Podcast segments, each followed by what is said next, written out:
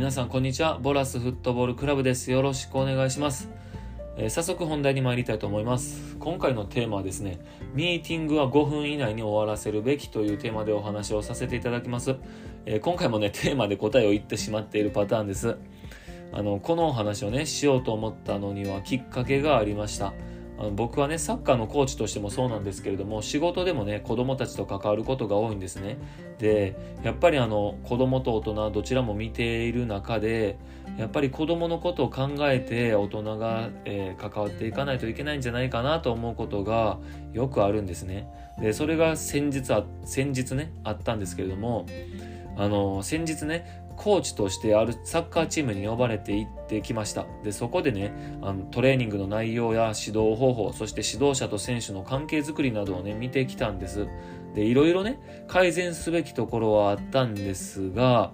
一番気になったことがあって、いや、それは絶対にやってはいけないよと思ったことがあったんですね。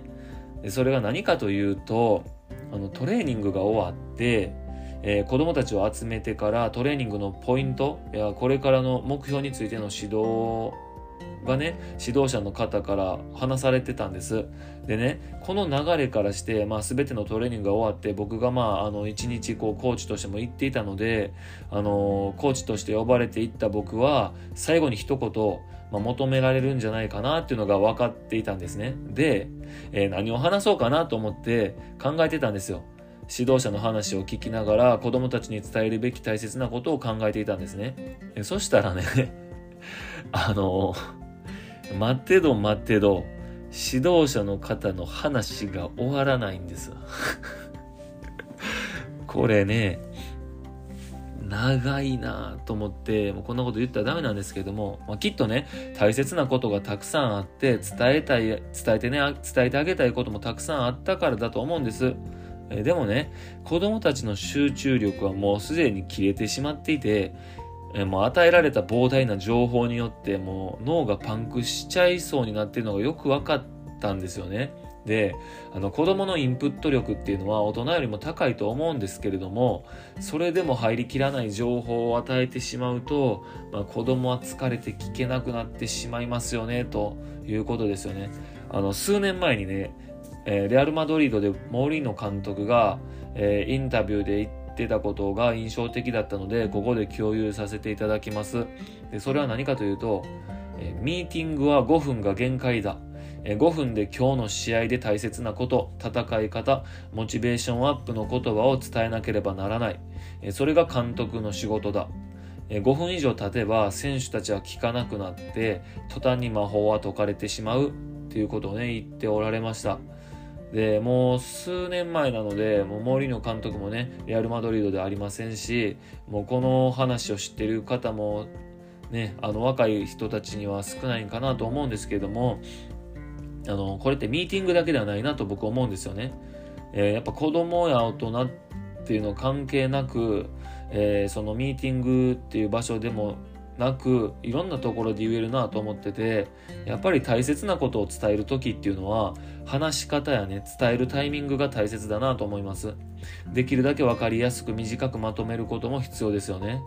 で長くてもね短く感じる話っていうのはやっぱりあって講演会やミーティングも短く感じる時がありますがこれはね話し方がうまいからですよね。あのともあれね一度パンクしてしまった脳をね、元に戻すのは厳しいなと、難しいなと思うんですよね。で、あの、結局僕はね、そのサッカーチームのコーチとして行ったトレーニングの最後に、やっぱりあの、一言くださいみたいなところがあって、